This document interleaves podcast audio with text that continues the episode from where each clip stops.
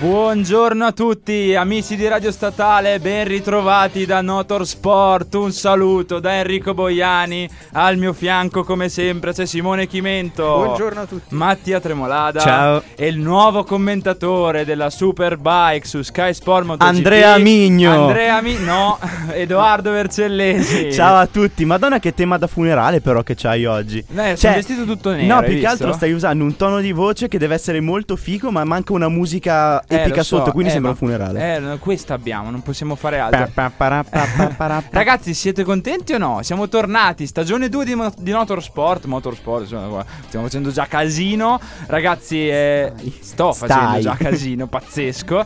E che s- fino adesso come va? Come state? Ma eh, stiamo, io penso abbastanza bene tutti, a parte che fa un caldo indicibile Sì, in questo studio, me l'ero dimenticato. Chimento è in felpa, non capisco come sia possibile. Stiamo in piedi sicuramente. Ma poi infatti Io perché voi due siete in piedi? Non lo so, ormai? io sono seduto siamo comodamente, bellamente sto- sto benissimo. Perché mi piaceva la novità, di- si dice che si possa spingere meglio sul diaframma, si parla meglio da in piedi. Così. Tra l'altro, ragazzi, abbiamo tardato così tanto. Radio Statale ha tardato così tanto perché erano in ballo dei lavori poi mai avvenuti.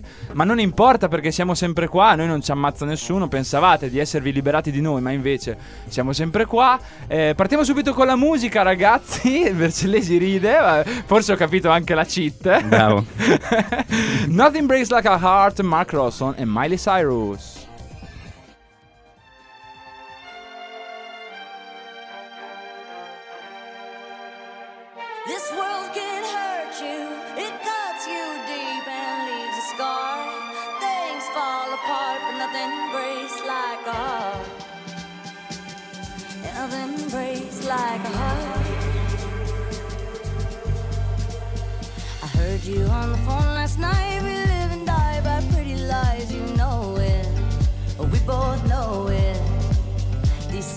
Bullet cigarettes, this burning house, there's nothing left, it's smoking.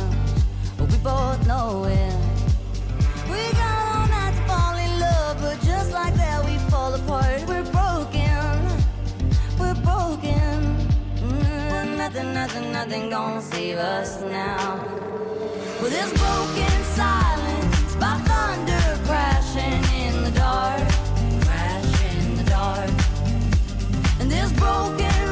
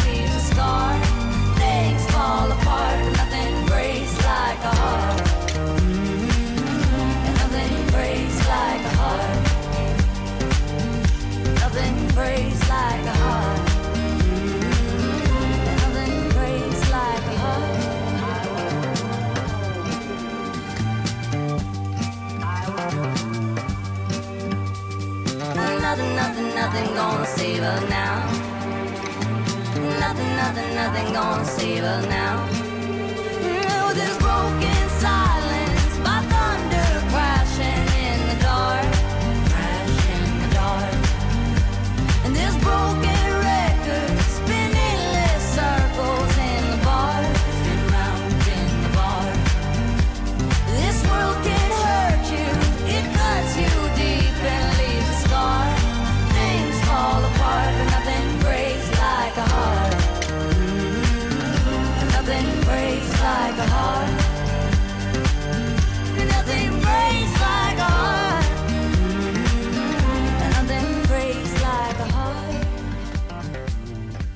La voce di Miley Cyrus, Nothing Breaks Like a Heart su Radio Statale, questo è Notor Sport, sono le 15.06.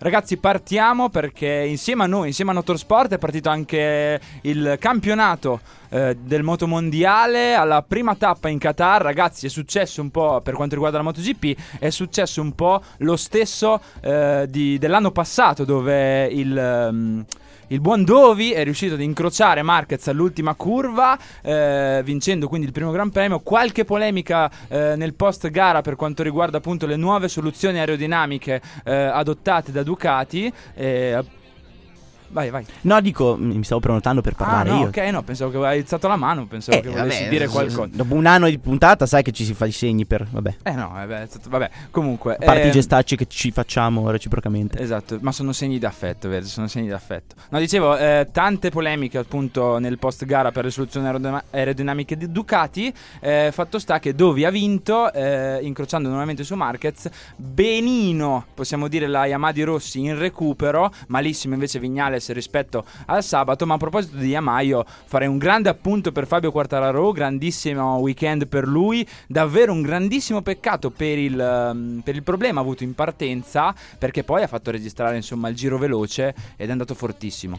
È chiaro che il giro veloce in 55.0 che ha fatto registrare, eh, che è circa tra i decimi più veloce degli altri migliori tempi dei piloti che si sono giocati la vittoria, è frutto anche del fatto che dovendo rimontare ha spinto al massimo, ha spremuto al massimo le gomme senza, senza salvaguardarle. Tanto che nel finale di gara ha perso qualche posizione. Esatto, poi e è dalla uscito- tredicesima, se non mi sbaglio, in cui è arrivato, è Forse era scivolato fino alla sedicesima. Sì, è poi tipo diciassettesimo, sì, sedicesimo, quelle, quella zona lì. Peccato anche perché non è riuscito appunto a salvare nessun punto. Ehm, con una strategia di gara normale fosse riuscito a partire bene, penso che probabilmente sarebbe rimasto con i primi che si sono giocati il podio, quindi quel gruppetto di 5.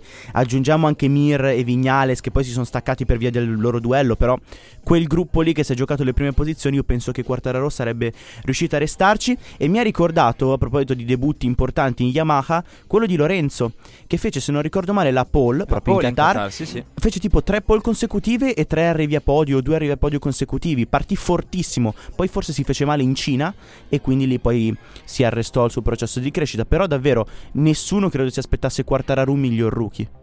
Esatto, io la prendo un po' più alla larga e dico che secondo me è stato il, cioè sicuramente è stato il miglior rookie del- della gara e forse quello più inaspettato perché 3-4 che erano saliti alla Moto 2 eh, ce lo aspettavo un po' quello più acerbo, no? quindi pensavo in una, gra- in una gran gara di bagnaia che poi è stata rovinata dal, dal problema alla letta. Mir è andato fortissimo perché comunque la Suzuki in generale è andata fortissimo e Caspita, forse sì, è, la, sì. è la vera sorpresa. E poi Quartararo così dal nulla che ti fa quarto in qualifica ti stupisce tanto, anche perché comunque Yam- è una Yamaha diciamo non ufficiale, Team Petronas e anche Morbidelli è arrivato nono, quindi il team va. A proposito di Yamaha, appunto, vedendo il Quattraro così appunto intraprendente, soprattutto nelle prime fasi di gara, eh, vedendo i problemi di Vignales, la risalita di Valentino e comunque Franco Morbidelli che ha fatto una gara abbastanza discreta per essere la prima eh, sul suo nuovo mezzo, questa Yamaha è un oggetto del mistero perché ragazzi Vignales in qualifica domina su chiunque girando da solo, eh, poi parte malissimo, Rossi che in qualifica fa una grandissima fatica, poi lo sappiamo, un animale da gara rimonta, le Yamaha Petronas che addirittura vanno quasi più forte dell'ufficiale, insomma s- sembra essere cambiato nulla rispetto agli anni scorsi. La Yamaha MotoGP è la Ducati Superbike al contrario, perché la Yamaha MotoGP va forte con tutti tranne che con Rossi, almeno fino alla domenica, fino al sabato diciamo, eh, e la Ducati Superbike è andata forte solo con Bautista e con nessun altro, quindi la situazione è, mm, è- è esattamente opposta. Poi va detto che, come spesso è successo negli anni passati, anche durante la gara, Rossi poi ha fatto la differenza invece su un Vignales che mm, ha guardato in maniera sospetta la sua gomma anteriore, come se ci fosse stato qualcosa che non, che non- che non andasse. E, mm, non so se poi sia stato un errore suo che non è riuscito a gestirla al meglio, se la guida di Rossi è, è- è capace di gestire un pochino meglio appunto la durata delle, delle Michelin, fatto sta che l'esperienza di Valentino una volta di più ha fatto la differenza. Ma forse più che l'esperienza, Valentino si è concentrato per tutto il fine settimana sul passo gara, ha lavorato tanto sul passo gara e sulla gestione del- degli pneumatici che eh, di fatto è stata poi la chiave per... Oserei eh, dire quasi gioco forza perché il tempo Sì. non veniva e quindi bisognava Sì, no, trovare no, una c- certo. differenza. Eh, fatto sta che appunto stavo dicendo, ha lavorato sicuramente sul passo gara, però in qualifica è andato veramente piano, era, era veramente molto staccato dai primi ed, ed era parecchio indietro ed è anche molto rischioso partire così tanto indietro. Ci sono altri piloti, ad esempio Dovizioso, che non è uno che ha mai cercato eh, il tempo in qualifica e che mh, storicamente si focalizza sul passo gara durante le- le prove. Però Dovizioso è partito secondo, non quindicesimo come Valentino. Rischia di diventare abbastanza pericoloso partire così in fondo, anche visto quello che è successo a Bagnaia, cioè nel gruppo un contatto può capitare. E poi comunque secondo me si conferma che il Qatar alla fine è sempre una gara a sé perché la gara è stata condizionata comunque da un passo molto lento, soprattutto nelle prime fasi, quindi Rossi che ti arriva a 6 decimi da Dovizioso, ok, però comunque davanti hanno tenuto, cioè nel senso sono andati abbastanza piano, idem Vignales che poi ti arriva anche lui a due secondi e mezzo dalla, dalla testa della gara. Secondo me comunque sicuramente Yamaha ha tanto da lavorare, ha molto da lavorare e lo dicono anche i piloti che soprattutto Rossi, Vignales un po' meno, che praticamente non è cambiato nulla lo scorso anno, quindi il quinto posto in rimonta, ok, però davanti sono stati molto calmi. eh.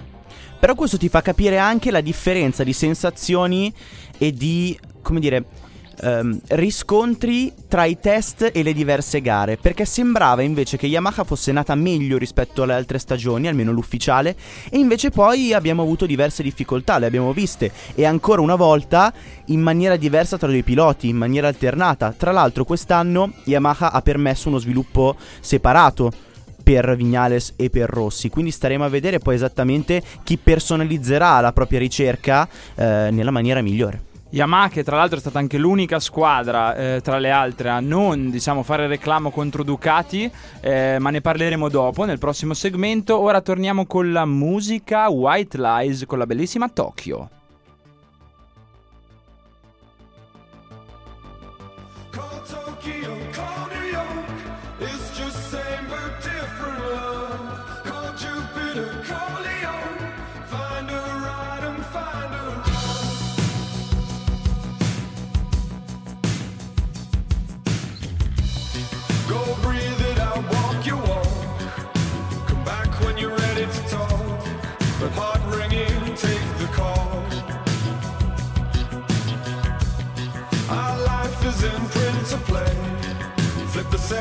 starting to fray. If there's nothing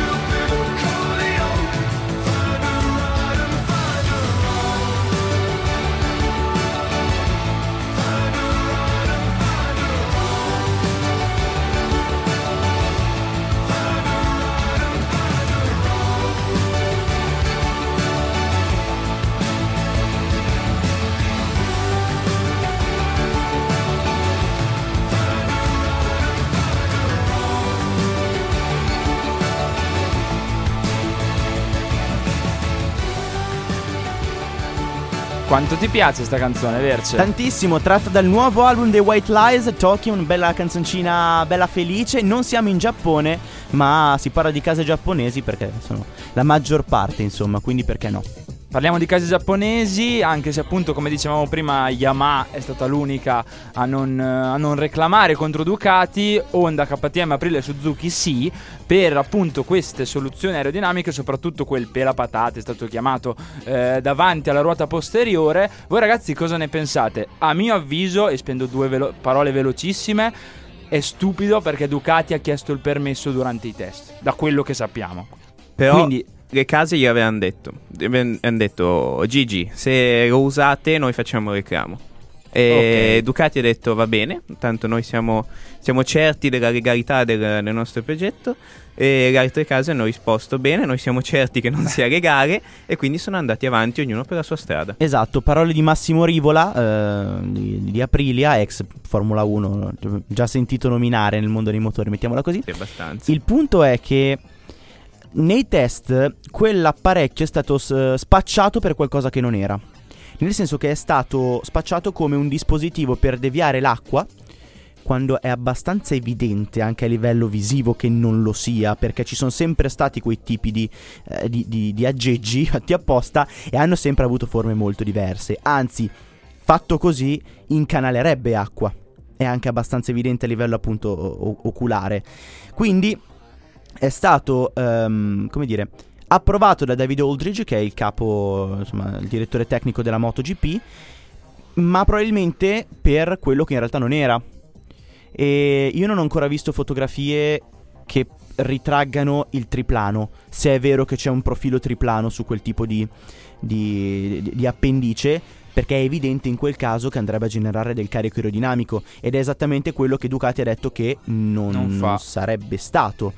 In realtà a quanto pare serve a quello. A quel punto è chiaro che gli altri possono avere da ridire. Questo mi fa pensare, tra l'altro, collegandomi anche al discorso di Rossi, che ha sempre detto, soprattutto durante l'inverno, ma anche negli anni scorsi, la Yamaha si deve un po' modernizzare perché queste MotoGP sembrano quasi delle Formula 1 per come vengono studiate. Forse Ducati non ha allora un pochino esagerato in questo senso. Sì, specialmente in Ducati gli ingegneri sono sempre stati molto attenti e, mm, ma anche molto brillanti a portare delle idee innovative che nelle moto eh, non si vedono molto spesso. Un, un esempio, l'esempio più famoso ovviamente Garette, ma ora anche, anche questi. E, mm, e quindi sì, è ovvio che poi una volta che eh, c'è una casa costruttrice che eh, pone uno standard, porta un'innovazione e nei, nei casi più recenti è sempre stata Ducati, le altre o si trovano ad inseguire oppure criticano e cercano di far rimuovere quel, que- quel progetto. Il punto è che secondo me bisogna tornare un pochino a monte per capire l'origine delle polemiche, nel senso che fin da quando Ducati ha introdotto le alette c'è stata polemica. Perché? Arrivati a un punto in cui la meccanica non dico sia ormai standardizzata, ma siamo a livelli di sofisticazione già molto elevati. L'elettronica unica, quest'anno la piattaforma inerziale è unica. Dove si può ancora lavorare tanto? Sull'aerodinamica della moto. Il problema è appunto che uno sviluppo aerodinamico del genere, come in Formula 1, comporta uno studio e quindi del lavoro che richiede un sacco di soldi, un investimento importantissimo, gallerie del vento, CFD, progettazione, tutta una serie di cose che innalzano spaventosamente i costi ed è proprio per questo che si è cercato di limitare fin da subito le alette, non era tanto una questione di eh, sicurezza, era proprio per questo.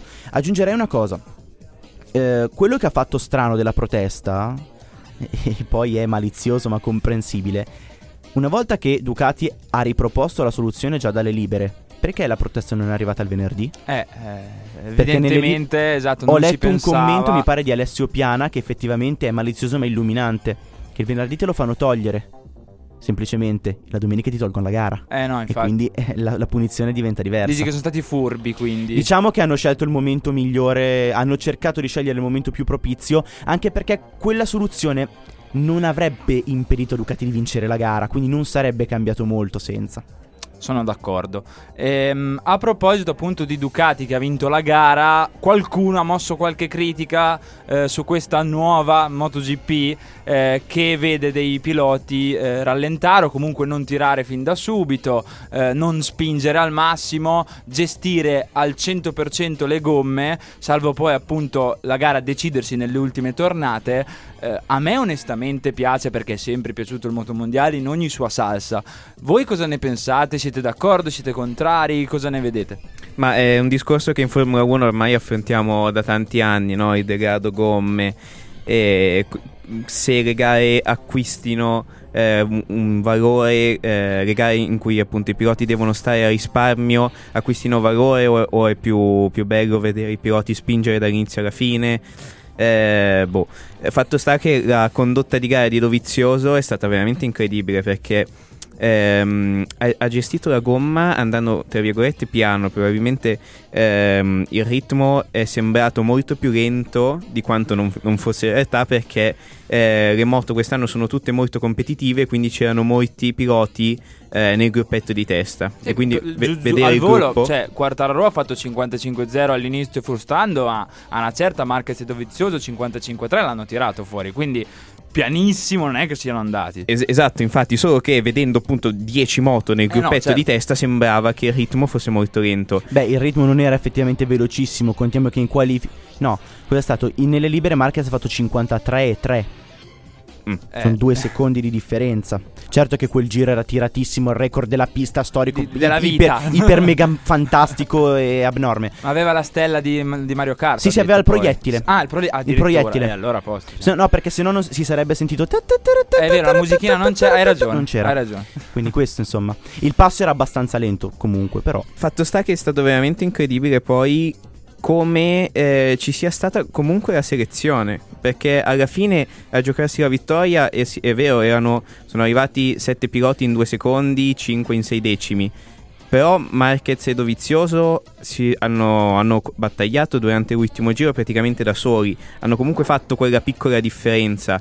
E- ed è veramente molto, molto interessante vedere come eh, la capacità di gestire la gara di Dovizioso che appunto ha fatto, ha fatto ritmo per tutta la corsa, ha gestito alla perfezione gli attacchi di Rins che voleva tentare di dare uno strappo e nel finale eh, ha avuto ragione perché ave- aveva la gomma decisamente più forte rispetto a Marquez. Sì, Rins in certi frangenti diciamo che ci ha provato no, a rompere un po' le palle a Dovizioso Le uova e nel Marquez, paniere, ecco, Esatto, diciamo. perché comunque sapeva che sul rettilineo perdeva un sacco perché la Suzuki tra i top team è quella con il motore meno evoluto e Dovizioso e Marquez invece volevano fare il loro ritmo e arrivare a fine gara all'ultimo giro a giocarsi la gara, no? Perché Crutchlow era dietro ma c'era qualche metro di, di distanza e si vedeva che comunque alla fine, bene o male, erano in due a giocarsi la vittoria. Voi siete stati fin troppo bravi e io ritornerei invece sulla polemica effettiva. Il punto, è- ed è una cosa che mi tocca particolarmente, è il fatto che certi giornalisti sembrino dimenticare il passato in maniera selettiva. Non faccia nomi verso No, non ne faccio, non ne faccio perché sennò è un problema. Però quello che mi fa veramente arrabbiare è la- l'amnesia selettiva. Questo mi fa veramente arrabbiare. Perché mm, fino a prima dell'era Bridgestone la gestione della gomma era la pura normalità nelle corse. La normalità. Poi si è arrivati in Bridgestone, da un certo anno in poi la gomma è diventata talmente performante, talmente long lasting, cioè durava tutta la gara senza alcun problema, senza dover gestire il ritmo, eccetera, e i piloti potevano spingere dall'inizio alla Durava fine. due gare, diciamo. Ecco, durante quel periodo ci si lamentava perché le gare erano noiose. Perché Stoner Bene. andava via, dava 10 Stone, secondi agli Rocchi per lui, Lorenzo. Lorenzo. Pedrosa quando andava forte, eccetera. Quindi ci si lamentava che le gare erano noiose. Adesso che le gare vedono tanti piloti combattere, ci si lamenta perché le gare sono fintamente divertenti. Perché si melina per 20 giri e ci si scana solo gli ultimi due. Uno, non è vero, perché chi ha scritto questa cosa non ho capito che gara abbia visto. Francamente sarà l'età, evidentemente. Qualcuno è troppo avanti con l'età dovrebbe smettere di fare un certo lavoro, forse. Detto questo. Ah, è cattivissimo. No, oggi, eh. ragazzi, scusatemi, però veramente io, io vedo, io vedo il, il lavoro che sto facendo eh, buttato via in maniera stupida così. Cioè, Ma, onestamente ma la gente intelligente sa distinguere le une dalle altre Ecco, persone, spero. me. Cioè, una. Adesso mi vengono a dire che la- la- le gare non vanno più bene perché sono, è un divertimento finto. Non lo so. Quando va in un modo non vi va bene, quando va nell'altro modo non vi va bene manco quello. Ragazzi, fatevi il, il Fanta MotoGP, giocate alla PlayStation e, e siete felici come volete. E la cioè, proprio così. Ragazzi, stiamo vedendo una MotoGP da, da Bellissimo, anni a questa bellissimo. parte con un livello medio stellare, ma divertitevi, cazzo, godetevi le cose, Bellissimo. scusate. No, no, è uno sfogo lecitissimo. Io sono d'accordissimo con te. Lasciamo parlare la musica. Chiudiamo così. Ah, di Jade Bird.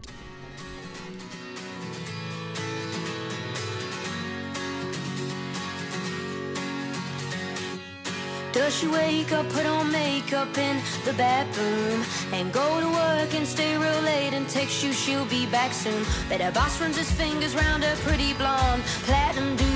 I bet you never thought about that, did you? And it's none of my business, and I don't wanna get involved. If you're thinking that she's good, I think you should be tough. She got you on your knees like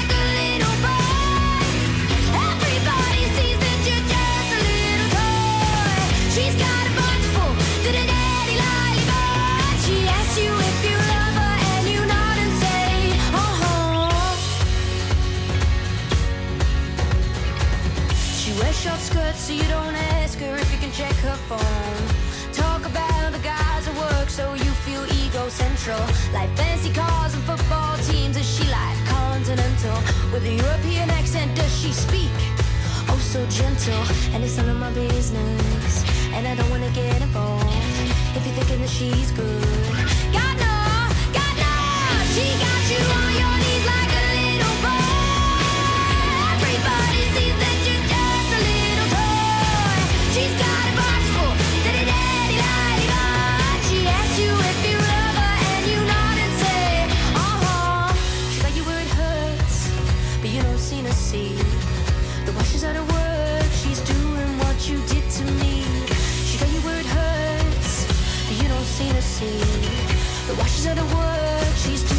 what you did to me.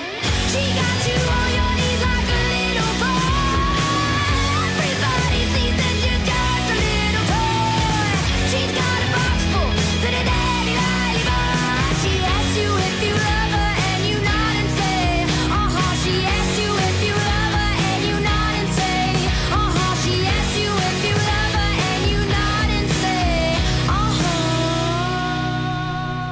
La voce di Jade Bird ah, ah, su Radio Statale, questo è Motorsport. Siamo tornati come tutti i martedì alle 15 negli studi di Via Not, sì, Via Not, di Festa del Perdono. Andiamo avanti ragazzi. e- Via no. Eravamo in Via Not, ma tra l'altro il nostro nome viene da Via Not, Sì, sì, quindi sì. cioè, non denigriamola così come una Ha via fatto tutto da qualu- sola.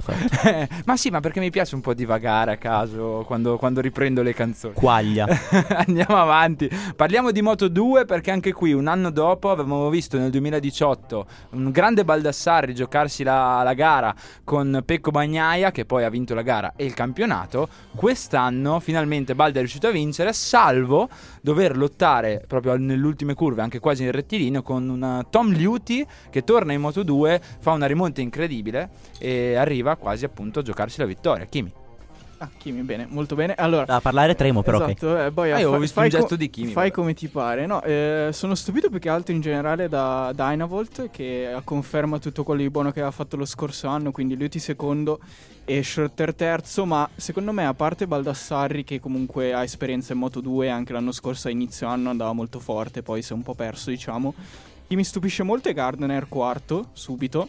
Quinto in qualifica, primo in warm-up e quarto in gara. Non, è- non era scontato, anche perché comunque è un ragazzo che ha dimostrato a fine stagione, a fine scorso anno, che stava ingranando e che mh, con la giusta moto poteva dar fastidio anche alle posizioni da podio. E poi mi ha stupito Ital Trans in generale, perché Bastianini nono, Locatelli tredicesimo, l'anno scorso era un team che faceva fatica.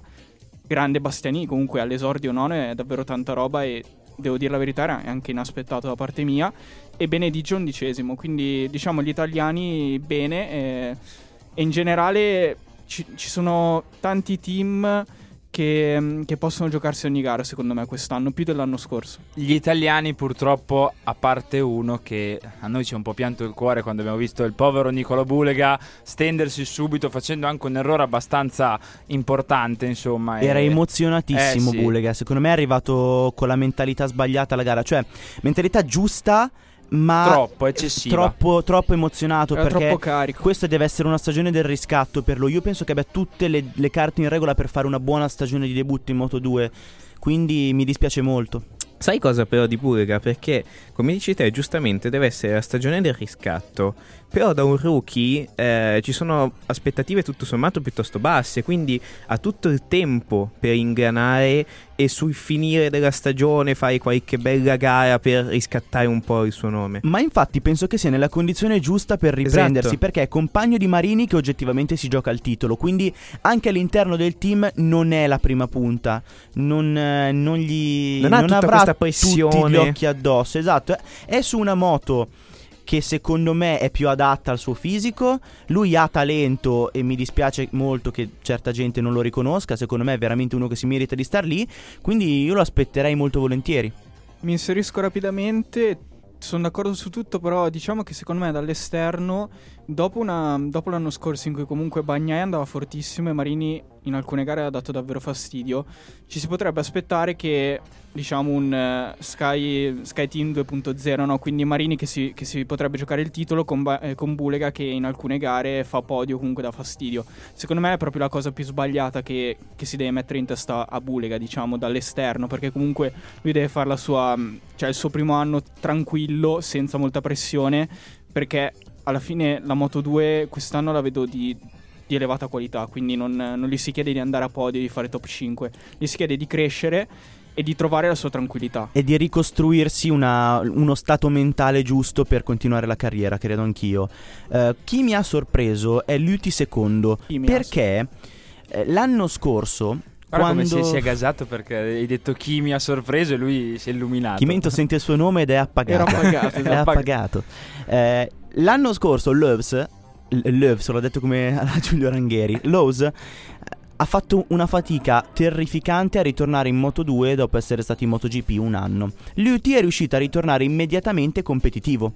E non era secondo me così scontato. Forse il fatto che si sia passati a moto nuove e quindi un po' Tabula tutti rasa. abbiano dovuto fare tabula rasa potrebbe averlo aiutato. Secondo me invece eh, può essere che Ryuti sia una sorta di Sofoghi, uno specialista della classe di ah, mezzo. su questo sicuro. Anche perché lui è veramente molti anni che corre in Moto 2, eh, ha vissuto tutta l'epopea della 600 come classe di mezzo, quindi ci può stare che lui abbia trovato la sua dimensione, in Moto 2 è sempre andato molto forte e quindi abbia ritrovato subito un buon feeling con il mezzo.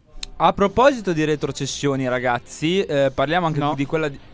So già dove sta andando a parare. Romano Fenati. Romano eh, dai, Fenati, ci sta, lui, ci. Esatto, Romano Fenati comunque ha fatto una prova discreta, a parte appunto la long lap penalty per un warning, quindi an- quella neanche noi l'abbiamo capito onestamente. Ma a proposito di Moto 3 bisogna elogiare Kaito Toba che ha vinto il primo round del Qatar e io volevo qui aprire la questione dell'Asian Talent Team che secondo me sta facendo comunque, sta dando i suoi frutti perché comunque stiamo vedendo eh, piloti interessanti nelle categorie anche junior, eh, che hai commentato tu Verce anche negli anni passati e questo potrebbe potrebbe, condizionale d'obbligo, portare anche, chissà, a piloti nipponici in futuro eh, classi, nella classe regina. Ne abbiamo parlato diverse, diverse volte anche l'anno scorso tra Chev e Rookies Cup. Abbiamo visto dei, dei piloti giapponesi fare discrete cose, anche ottime cose. Masaki ha vinto la Rookies Cup a sorpresa due anni fa. Ehm, la nuova generazione nipponica ha- sta esprimendo secondo me dei discreti talenti e chiaramente quando hai una selezione così importante come quella fatta dalla- dall'Asia Talent Cup eh, che vede tutti i piloti asiatici confluire, non solamente anche l'Oceania, perché c'è Billy Van Erdi che viene appunto dall'Australia. Eh, Diciamo che ti permette veramente anche a livello continentale di ehm, scremare meglio ed è chiaro che la scuola giapponese è forse quella un pochino più nobile da questo punto di vista.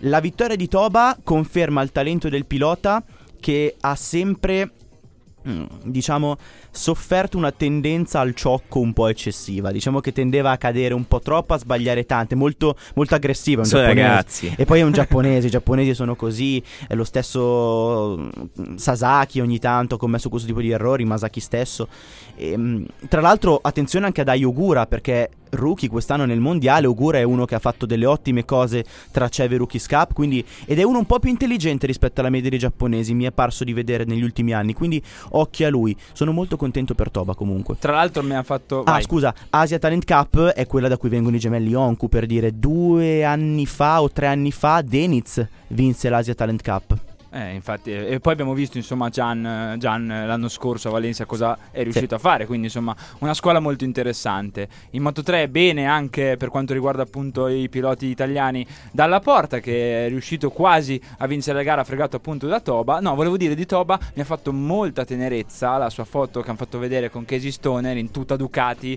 col 27 che appunto è dedicato a lui. E mi è piaciuta Sì. tanto, mi è piaciuta tanto quell'immagine. Noi adesso lasciamo spazio alla musica. Questo è il grandissimo Post Malone, Better Now.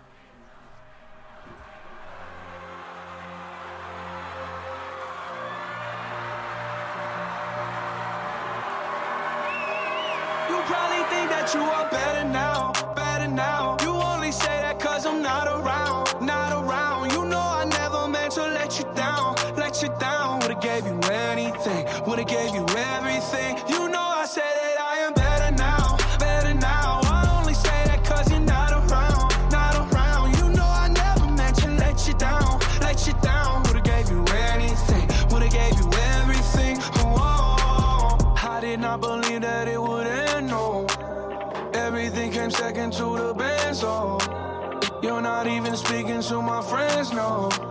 You know all my uncles and my aunts, though. 20 candles, blow 'em out and open your eyes. We were looking forward to the rest of our lives. Used to keep my picture posted by your bedside. Now I see you dresser with the socks you don't like. And I'm rolling, rolling, rolling, rolling. With my brothers like it's Jonas, Jonas. Drinking Henny and I'm trying to forget. But I can't get this shit out of my head. You probably think that you are better now,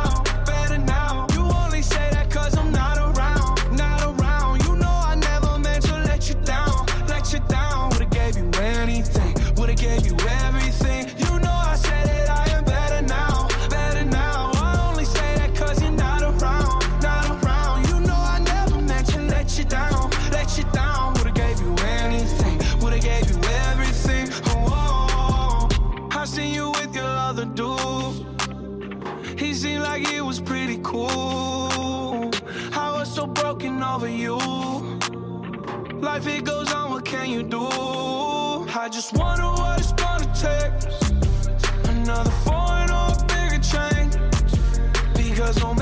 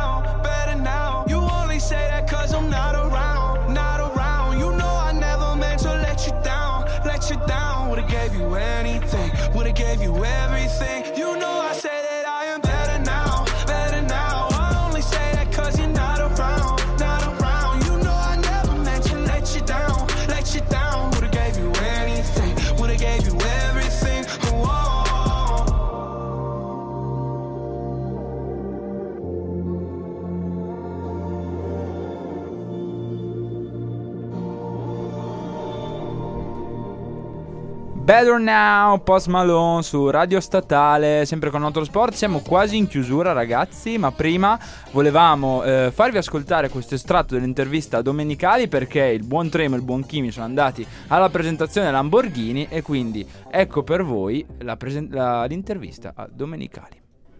Tanto grazie Stefano. E un commento su questa nuova avventura nel eh, Blampine Endurance Series e Sprint Series. Guarda, è la continuazione di, di un progetto importante dove Lamborghini supporta con quello che può fare, quindi con le macchine, con il supporto dei piloti, con la tecnologia che abbiamo, eh, le squadre che hanno la volontà di partecipare a questi campionati che per le nostre piattaforme del motorsport sono sicuramente molto importanti. E quindi vedere che c'è questo entusiasmo, questa preparazione, questo coinvolgimento è sicuramente molto positivo. E poi abbiamo, non dimentichiamoci che veniamo da delle stagioni dove abbiamo vinto già tanto e quindi l'asticella si pone sempre più in alto e quindi c'è bisogno di, che tutti quanti possano davvero dimostrare di essere all'altezza perché nello sport quello che hai vinto ieri non è mai abbastanza, bisogna pensare a quello di domani. L'impegno di Lamborghini nel mondo del motorsport è sempre maggiore. Ultimo campionato eh, annunciato tra l'altro durante le finali mondiali di Vallelunga e nuovo campionato dedicato ai SUV di Lamborghini Euros. È un campionato molto particolare perché combina una formula simile al rallycross, ovvero con circuiti eh, sterrati e, e per metà sterrati e per metà in asfalto, con dei, dei SUV che eh, appunto non si erano mai visti all'opera in gare sprint. Ma noi siamo sicuramente i primi, annunceremo il dettaglio del programma sportivo di questo campionato che sarà monomarca quindi per i nostri clienti per- con eh, l'Eurus gestito da noi, il programma si chiama STX molto presto, però è sicuramente bello vedere che siamo stati i primi a lanciare un progetto che sono convinto verrà seguito nel futuro da tanti altri, visto che il SUV è, un- è una dimensione di vettura, una tipologia di macchina che ormai sta diventando la macchina di riferimento. Grazie mille. E questa era l'intervista a Stefano Domenicali per i più puntigliosi come il nostro Vercellesi perché ovviamente si potrebbe far confusione giustamente, chiedo venia. Eh, Tremo, Guarda dici come un po'... mette le mani avanti per non farsi picchiare selvaggiamente. Tremo, raccontaci un po' com'è andato. Sì, eh, siamo, siamo stati a Sant'Agata Bolognese dopo aver visitato eh, la fabbrica Lamborghini. Grazie a chi? Ad Antonio Caruccio Che che, salutiamo. Un ringraziamo saluto a assolutamente. Caruccio che ci segue Grazie da non si sa dove. Credevo dovessi dire grazie a te. invece. No, dai. Ehm, abbiamo visto la catena di montaggio, veramente molto bello, l'evento organizzato appunto da Antonio. E poi abbiamo assistito alla presentazione dei programmi ufficiali di Lamborghini nel Blampine GT Series con il team FF Racing eh, by Andrea Cardarelli Motorsport che eh, schiererà eh, una serie di piloti ufficiali della casa di Sant'Agata Bolognese eh, per cercare di conquistare il titolo della serie Endurance e della serie Sprint eh, del eh, campionato di riferimento Gran Turismo in Europa. Ma, ma l'highlight della serata ovviamente è stata l'amicizia, la conoscenza di Chimento, del buon Chimento con eh, Stella Bruno perché eravamo tutti molto felici di questa cosa, vero Chimi? Non serviva questa. Sono abbastanza d'accordo. Ah. Però se volete Stella Bruno ospiti di Motorsport scriveteci. Chimento al numero e quindi- Possiamo, se, è, se è proposta può essere dei nostri. Esatto, A proposito di Stella Bruno, settimana prossima inizia anche il campionato di Formula 1. eh, Questa settimana. Sì, nel senso, settimana prossima parleremo. della Domenica, dai. Domenica c'è la Basta. Formula 1 perché mamma mia, oggi vene- oh, venerdì siete siamo in astinenza da 8 anni. Venerdì inizia la Formula 1, per favore. in astinenza libere. come tutti i periodi di Eh, astinenza del motomondiale. Capito, però vene- si inizia venerdì, dai, domenica è un insulto proprio. In tempi di crisi ogni buco è una trincea. Ogni, ogni- ogni- ogni prova libera è trincea. Eh, ogni deviatore di flusso della Ducati. eh, Muoversi. esatto. Comunque, eh, la Formula 1 e la Superbike in quel di Buriram, che è commentata da Andrea Migno, la seguiremo eh, calorosamente. Vendetta. Noi ci sentiamo appunto settimana prossima. Vi ricordo di seguirvi sui nostri Di social. seguirvi. di seguirci. Seguitevi Su- da soli. Seguitevi. Eh, sui nostri social, Notorsport, trattino basso, Radio Statale, la pagina Facebook Notorsport, trattino Radio Statale, perché pubblichiamo lì anche i nostri podcast. Se, se ci salutate in podcast, un saluto a quelli che ci ascoltano in differita. Noi ci vediamo settimana prossima, sempre qui su Radio Statale e sempre con Notorsport. Ciao. Ciao.